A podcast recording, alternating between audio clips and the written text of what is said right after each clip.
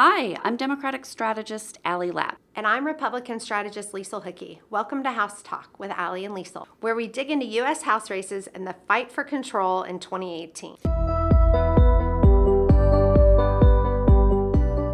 Today, we're going to talk about a subject that has been a priority of mine for years electing women to office, and in particular, electing women to the U.S. House.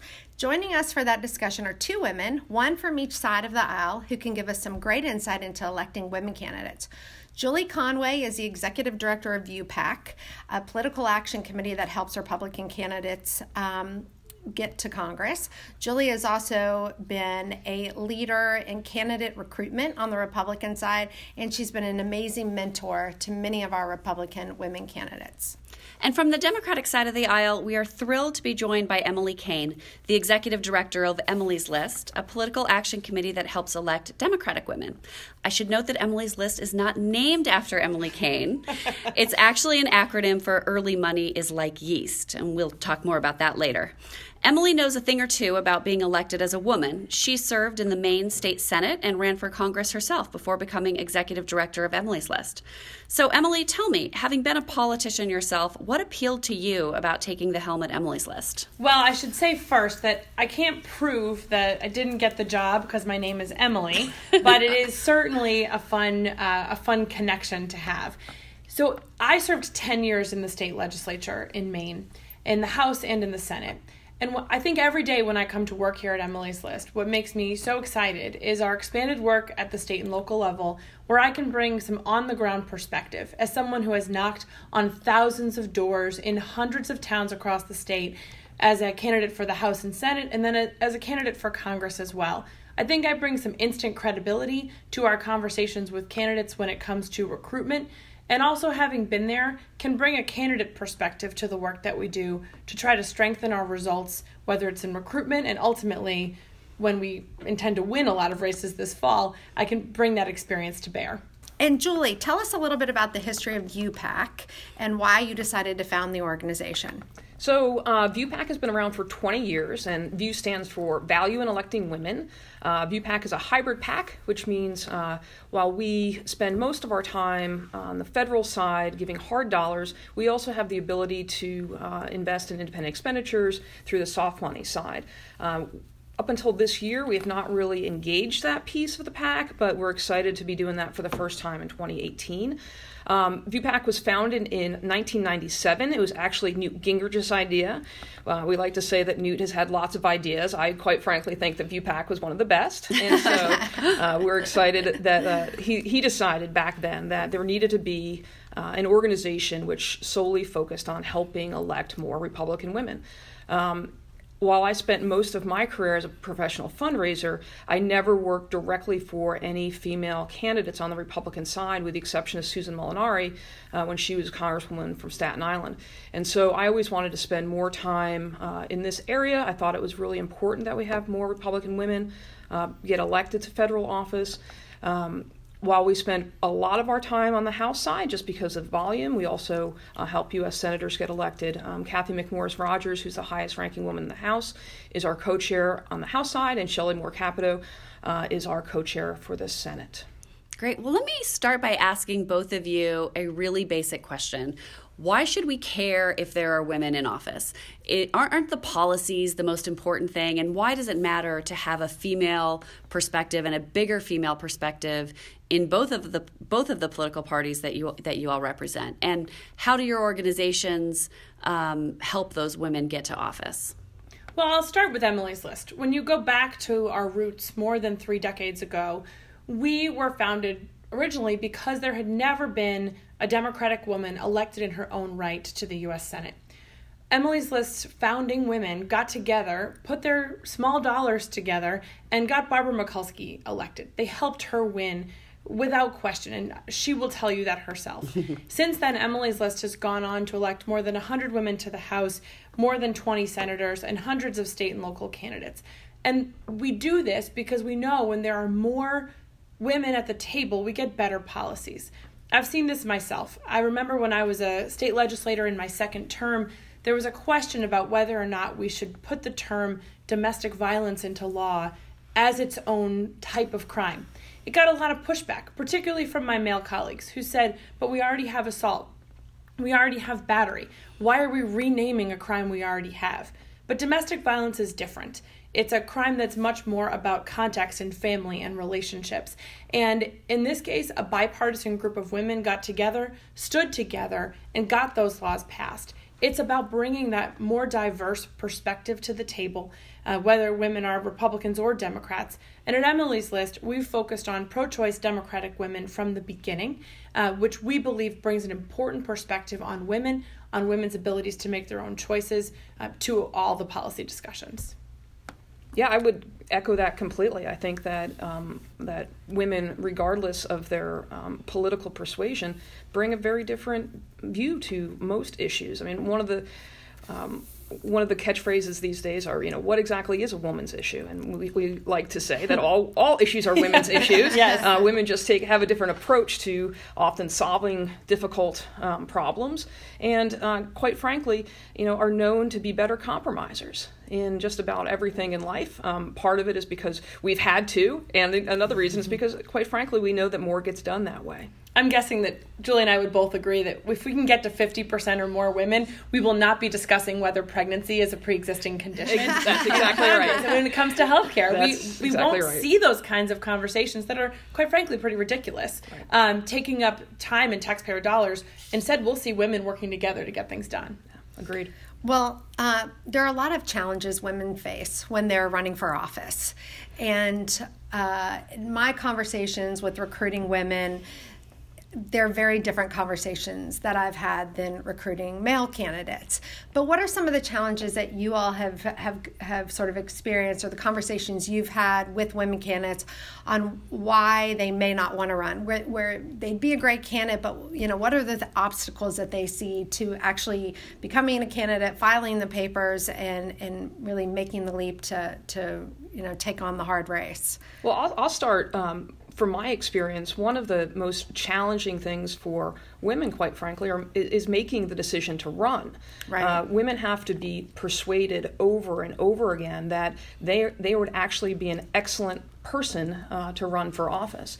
Uh, women tend to uh, think that there's somebody out there that's you know brighter, more experienced, uh, you know more knowledgeable on certain issues. Whereas you know quite frankly, the guys, you know, the first time somebody suggests, "Hey, you should run for Congress," yeah, you think? Okay, I'm in. Uh, that's not that's uh, that's not how that's not how women think. women, for the most part, want to make sure that there's a clear path to victory, and that whatever it is they're they're giving up, whatever sacrifices are to be made, they're going to do it and, and, and, and be victorious at the end. Um, guys sort of tend to, of course, painting with a broad brushstroke here, but uh, guys tend to sort of fake it as they go and, and hope that the support will come behind them. Women very much want to know that the support is out there and that they um, they they know enough about the issues. Um, and I'll just say that it's really interesting when you have some incredible leaders running for office whose background uh, now, especially, isn't necessarily that of, um, of being public servants in the past. And so we have a variety of, of candidates this cycle that we're really proud of, um, a lot with military backgrounds or medical backgrounds, uh, not the tr- traditional um, um, resumes as a lot of uh, members in the past had before running for office. I agree with, with everything Julie just said. I mean, for us at Emily's List, we have seen this the surge of women come up this year to say they want to make a plan to run for office. But that really has not typically been the case. We've been asking and sometimes begging women to run for office for more than 30 years. And the women have a different experience when they campaign because of the way society looks at women, because of the conversations we're having right now, whether it's Me Too or Time's Up.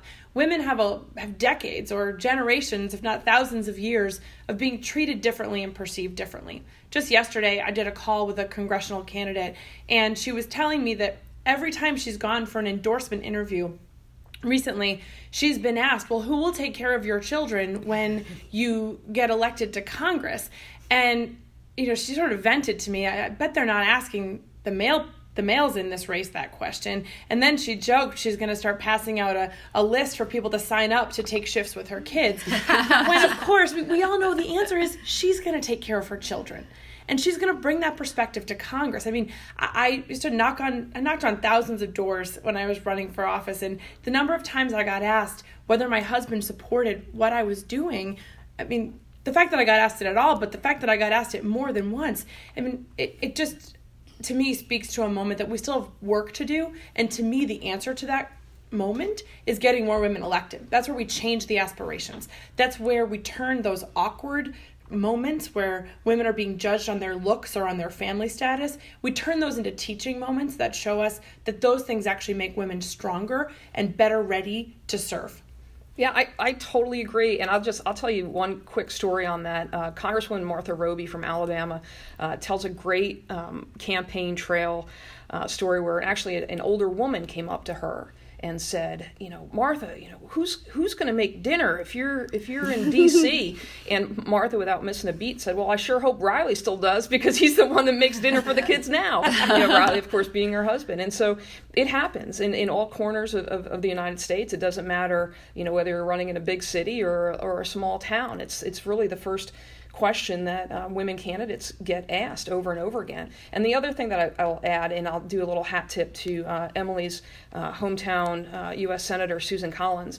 Uh, there's a, a the challenge about women thinking they need to be policy experts on everything. Susan Collins tells a, Senator Collins tells a, a great story where there was a, a, a male candidate running uh, against her, and she was con- she was continuously being challenged on on policy issues. And, and the guy that she was running against knew nothing about foreign policy except that he drove a Toyota, and that he felt like he knew an awful lot about foreign policy because he drove a Toyota. And so women do not have conversations like that with other women or other men. They actually truly want to be experts on on issues, and you know they're afraid that they're going to ask something they don't know everything about, uh, and that's okay because the follow up question from women is t- teach me about that, tell me more about it.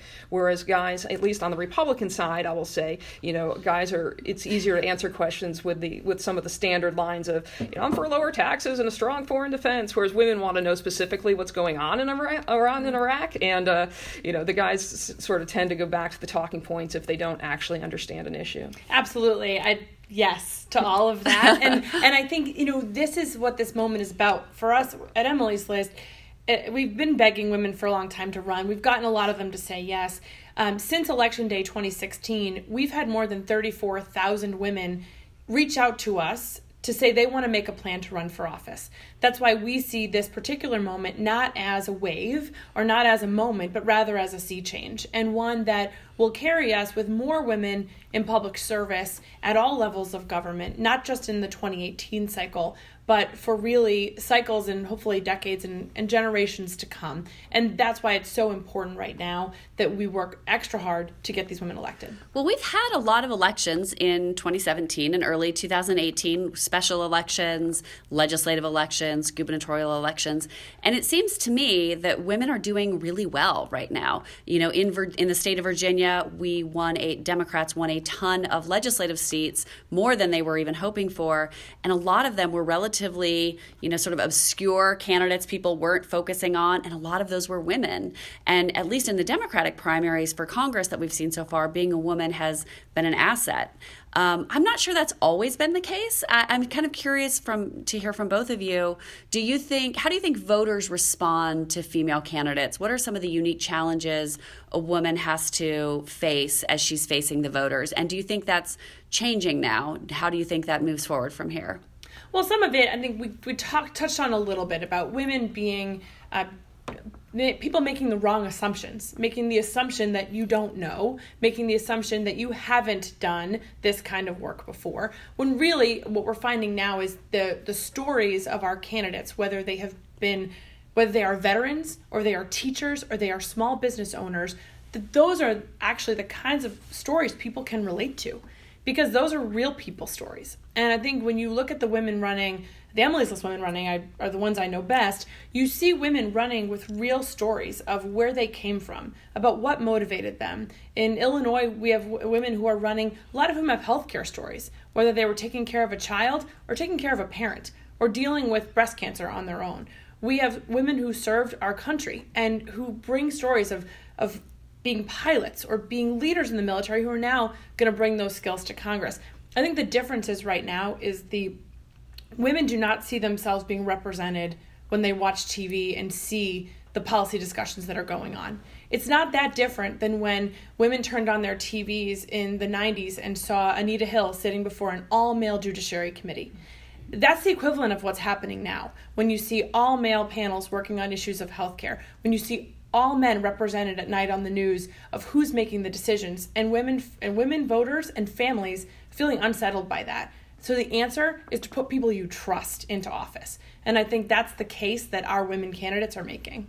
Yeah, I, I agree 100%. And uh, the Republicans have a great variety of women running this cycle, more than we've ever had run before. Certainly, when all the filings and all the states are up, we'll have more women uh, running for federal office than we ever had in the past. And the other, the other challenge um, for women is, you know, not just for women, but specifically this cycle is that we finally have open seats on the Republican side. And so in the past, while we've had great women running for office, they were often running in seats that were held by Democrats. And so a, much larger challenge to, to become elected. So now we see our challenge in getting women through primaries uh, which is has always been the most difficult part. But the good, we just had good success in Arizona. We just had success in Arizona. Yep, and we've had actually two special elections so far. We picked up Karen Handel in, yep. the, in the Tom Price seat in Georgia, uh, that got us to 22 women in the House. Um, with the um, Debbie Lesko winning her primary in the special election in Arizona, uh, she will, in all likelihood, be victorious in the general, which is coming up in two months, um, and then have to turn around again to, to hold that seat. But that's a pickup for us.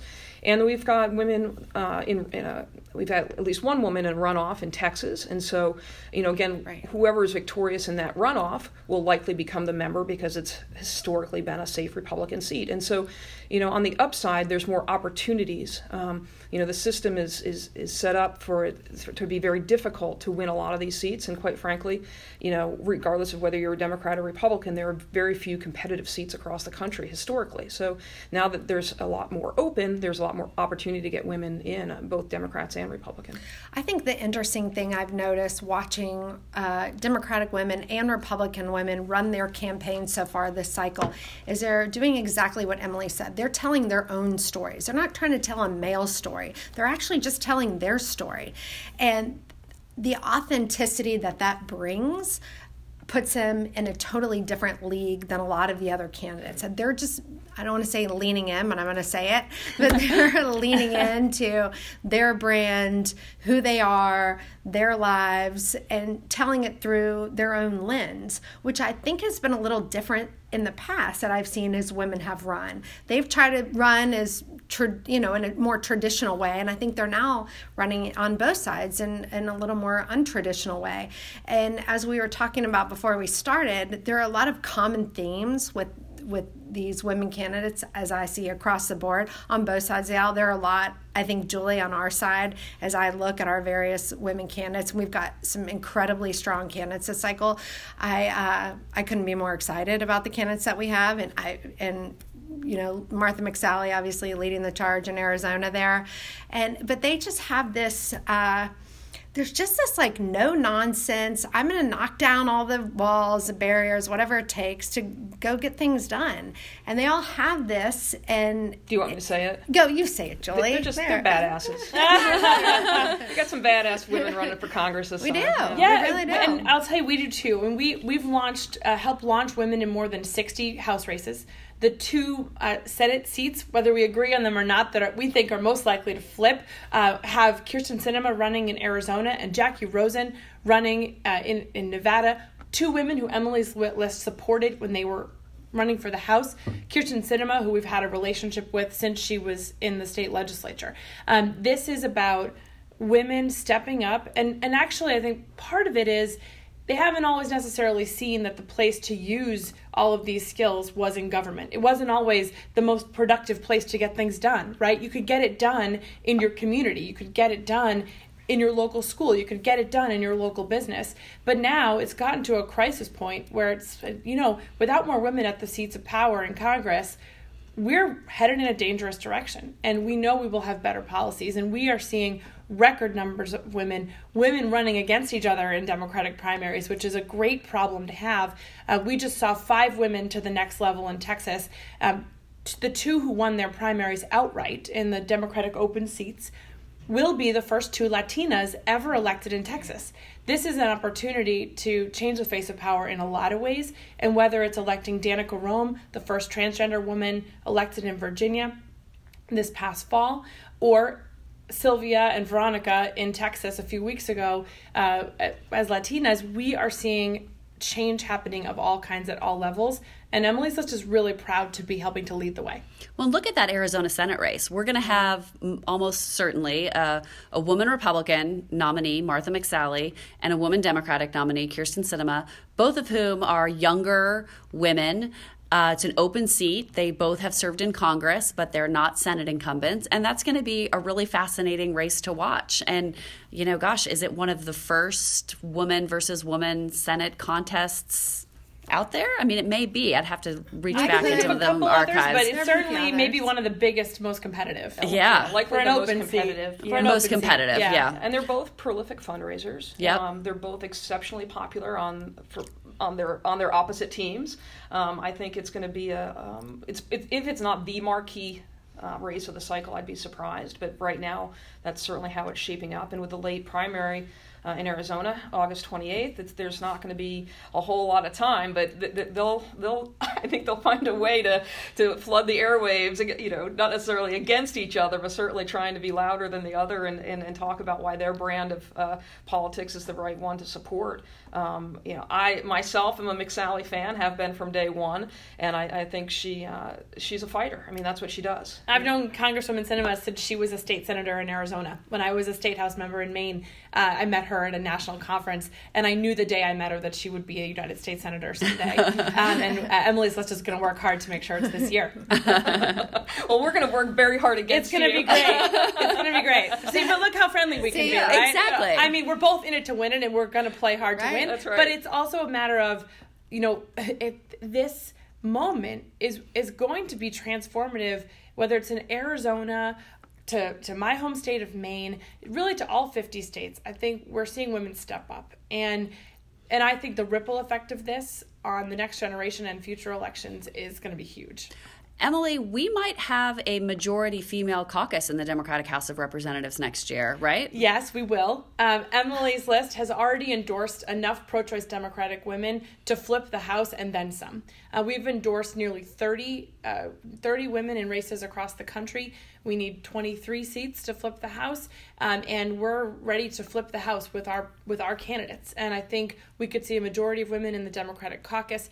And to me, that only means good things will come both in work that will happen in the Congress and the stories that will be told to inform those important policy decisions that need to be made. You're the only one in this room who's actually had the guts to put her name on the ballot and run for office and get the signatures and ask people for their vote. So tell us a little bit about your experience actually being a candidate. What were some pluses of being a woman as well as some of the additional challenges? I love this work.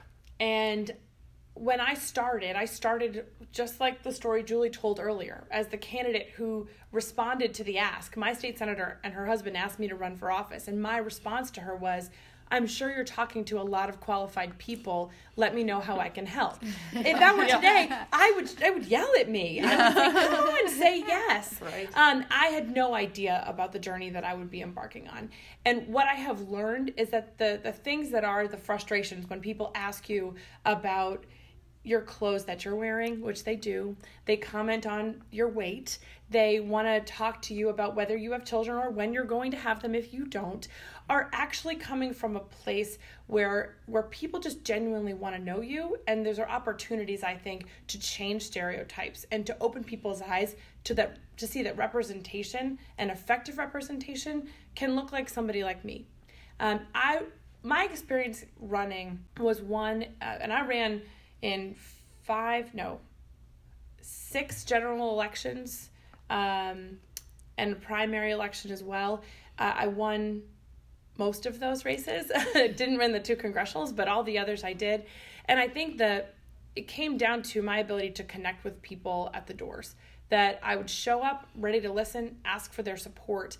Um, but I also ran smart campaigns. I took advice from Emily's List. Emily's List was with me from day one when I ran for Congress, uh, helping me put together my campaign, helping me know how to run a campaign that reflected who I am and what I cared about and why I wanted to represent the people of Maine. it's not rocket science, but it is something that requires you to put yourself out there, to be willing to be vulnerable, to be willing to have those rocks thrown at you or those negative TV ads come up at you on television. Um, and ultimately, I believe if you wake up in the morning caring about something, you are qualified to run for office. That's how you know the day after the election whether you were in it for the right reasons. Because when you wake up the day after you lose, if you still wake up caring about the future of the state of Maine like I did, then you know you did it right. Um, I, I think it was my experience as a the oldest of three girls, as someone who grew up with a mom who worked and a grandmother who had 16 grandchildren and seven kids of her own. You know, I grew up with strong women role models that taught me and that you get up every day, you do your best, you move the ball forward, um, and and that's how you ultimately get ahead. I think that applies in, this work, um, and I try to share those experiences when I talk with candidates, particularly the candidates who are facing those often sexist remarks about "Are you really going to wear that when you do your debate?" Won't it be distracting are you or i remember when i got glasses in the 2014 campaign i actually had a reporter ask us off the record did she get glasses to look smarter on TV? and my campaign manager said, no, no, she can't see without that. so she has to wear the glasses. But, you know, there's this other layer of expectation that comes with having women run for office. And I think the best way to deal with it is to barrel through. Call your sisters for a pep talk when you need them because once you get there, once you arrive, once you win, you change what the normal is in Congress. You change what the normal is at the state house or in the governor's mansion. And that's what this this is about, and that's why I'm so excited to be at Emily's list, so I can bring those experiences to bear. And just just to be oh. fair, I did run for student body president. Oh, okay, okay. and so I just want to put that out See? there. You've done but it. The, what I would say to Emily is thank you. Thank you for running. And it's something that I say to all the candidates I meet with. It's a great personal sacrifice.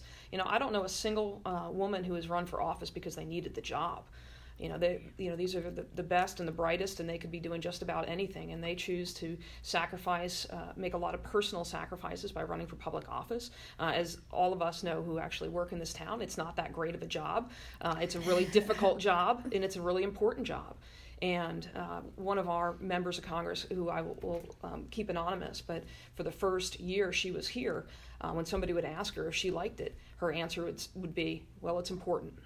and so uh, it is important. And thank goodness we have so many qualified, credible, uh, just really terrific women running for office on both sides of the aisle this cycle. Well, Julie, you're the champion of uh, pep talks to candidates. I know they call you all the time. All the time. You've been a great mentor. I mean, you truly have been. Uh, if you're a woman candidate running for office, your first call is to Julie. You want to talk to her because she will give you great advice, but also because you know she's going to stick with you from the day you announce until the very end. But tell us a little bit about what are some of those calls that you get. I mean, you field them constantly, and I know how much Yeah, they the trust your advice. is yeah, the, the good news is I'm getting so many calls, which means these women get it. They understand that they they know what they don't know. And so they call and they know that, you know, I'm a trusted advisor and I'm going to give them the best advice possible. And if I think they're doing something wrong, I'm going to tell them. And if I think they don't have the right people around them, I'm going to tell them. And uh, these are conversations that are important to have. And I met with a candidate a couple weeks ago, and she's terrific, except she will not make the fundraising calls like she needs to. And so I'm just just beating it into her that this is you know it's a ter- it, it's terrible. Nobody likes making fundraisers calls. As a, as a professional fundraiser i can tell you it never gets fun even if it's what you do for a living. Um, but you have to do it. And for women raising money is often the biggest challenge. And you know it's hard to ask ask for money especially for yourself. And so i spend a lot of my time uh, explaining to women that they actually do have a lot of friends to call and that they should do it and start with the softballs. Call you know call your best friends. You know if your best friends are starting to tell you no maybe you should be looking at something else but it's going to be really hard for your best friends to tell you no and practice on them. And you just have to, you just have to do it. And you know one of the other things is go back to the policy. You know uh, depending on your background you know let's say if you're a doctor running for office for the first time you know, it's not going to be surprising that you don't know everything you're supposed to know about foreign policy. It's just not where you've spent your life. And so to, to have a safe place to call and to put these candidates in, in contact with trusted folks that can actually explain things to them and actually and have conversations. You know, both political committees, you know, the, whether it's the D Trip or the NRCC, you know, provide talking points to candidates. But it's just that it's talking points. If you don't truly understand something, it's really difficult to be confident when you're out there talking about it. And so I love matching candidates up with with with mentors, uh, whether it be in, in professional policy space or with women that have been elected before them. I would just add that in this in this kind of moment where we see so many women stepping up, for us at Emily's List, with the thousands of women we have trained in the last year, with the women who are running, the hundreds of women who are running across the country, it's it's the women who we are training who will run, the ones who run who will win, and the ones who win that will make all of the difference. And the opportunity to have more of you there is even better. Um, and I think the hardest part is putting your name on the ballot. Mm-hmm. And, and a lot of women don't realize how hard that part is. That actually, most people in the world do will never put their name on the ballot. Right. Um, or even on the even for school yeah, board, right? Even for your local right. school government, right? right? Yeah. Most most people will never do that. And so once you've once you're there, it's that it's that ability to ask for help, to have somebody to call, whether it's Julie for the Republicans or the, me for the Democrats, to know who to call because when we elect more women, we run more women, they have each other's back. And I think that's going to do us all a lot of good for a long time to come. I would just underline that by saying the Republican women and the Democratic women in the House and in the mm. Senate as well, they're they're great friends. Yeah, and I I had the same experience. I mean, the across the aisle friendships are real friendships yeah. um, at, at that point. Well, you guys are both working with a lot of great candidates, so I'd like to put you on the spot to highlight just a couple. No Senate candidates, please, although we do like a lot of them, but just House candidates that are on your radar that, that you're watching and uh, like to hear a little bit about them. I'll start with one, and it'll go it'll go back to the race we race we've already been talking about. That's Arizona. So there's a terrific woman running to uh, uh, replace Martha McSally in Tucson. Uh, her name is Leah Marquez Peterson, and she is president and CEO uh, of the Tucson Hispanic Chamber of Commerce. Has held that that um, position for nearly a decade. She's a businesswoman. She's an entrepreneur. She's a great community um, um, advocate. Uh, she, she fits the district like a glove, and we're super excited about her candidacy. And over on the Democratic side, they're they're using a, a another uh, a candidate that's run a few times out there against her. So we'll see what happens. It's going to be a close It's never one. a dull moment around here. I mean, we have so many women running all across the country. I'm going to stay out in the West, but I'm going to switch over to Texas. It is so hard to pick a favorite. Whether Texas is Allie's favorite state this cycle, so oh, Texas oh, is a good place yeah. to go. For well, I'm convinced know, we're going to pick up seats in Texas. It, it's an exciting time to uh, to have women running. Whether it's somebody like an Ann Kirkpatrick in Arizona, or who I want to talk about is Gina Ortiz Jones, who's running in Texas 23. Uh, there's a lot of districts in Texas, and, and also this cycle, Texas 32 is Correct. also competitive. That's so went, that's yeah, so that's 23, 32. So Gina Ortiz Jones is a young veteran lesbian woman of color who just won her primary by double digits. Now she's in a runoff. We're going to be with her through the runoff. We are confident as the top vote getter in the primary, she will win the runoff, and then she will defeat Congressman Will Hurd in November. And I think she's just one of many of these stories of women who never thought about putting themselves on the ballot. Somebody like Gina, who has served our country, who is now getting ready to serve in a new way. These are stories that will inspire will inspire other women across all sides of the aisle for well, many years. and the thing that is interesting about Gina is she almost avoided a runoff, and in a multi-candidate field, you have to get over fifty percent of the vote. That's right. So that's impressive. She really she really did well in that primary. And she defeated you know several other democrats in that primary that really were thought to be the favorite and that were you know backed by the party and other prominent politicians in texas. Um, so her win was very impressive. And i think it's because of the story she has. And you know she if you watch her ads she just has this unique story. And i think it really resonated in that district it is so interesting to watch women on both sides sort of defy the conventional wisdom of these primaries of what normally what it, I mean in Texas 23 the fact that Jay Hulings. Allie Hulings, thank you. Uh, did not win. I think was a big surprise to the Democratic establishment there who are behind them. I'm going to put a plug in for a candidate that I love in California 49, Kristin Gaspar. She's running um, as once again someone who a lot of the insiders have said don't run but she has a record of getting you know things done and getting real results as a county supervisor and she's sort of the next generation of republican leadership so we'll see how that one turns out in the multi multi candidate field we have in California 29 with the jungle primary situation there too. But Allie, any that you're watching closely? Um, you know, one of the most impressive candidates I've met this cycle is Chrissy Houlahan. Oh, I who- love Chrissy Houlahan. she's amazing. She was a business leader. She also is a veteran. Um, and she's running in uh, Pennsylvania 6, which is in the Philadelphia suburbs. The district got a little bit more Democratic after the court forced the redraw of the maps. Um, and she is fantastic. She is a great candidate. She doesn't have a primary, so she'll be the nominee. Um, but she's really quite impressive. But I will tell you, here's the backstory on Chrissy Houlahan. Emily's List had this wave of women after the 2016 election reach out to us. Chrissy Houlahan called the general office number and emailed the info at Emily's Yeah. List account, sent an email, attached her resume, and said, I woke up the day after the election saying that I couldn't sit by and not do something. And so I'd, I'd like to consider running for office. And we called her back. Um, and we've been helping her since I guess that was January of 2017 that we first had our calls with her. I was at home in Maine, not thinking I would ever be at Emily's List, and I got a call from Chrissy Houlahan uh, back last spring saying, "I'm running for Congress in Pennsylvania. I'm calling to because they said you could give me some advice." I had no idea I'd end up in this job at that time. She's such a go getter. She's asking all the right questions. And the reason she doesn't have a primary is not because there weren't a lot of people who wanted to also run. It's because she started early. She made those calls. She sat down and had those meetings. And after every one of those meetings, they said, I'd rather support you.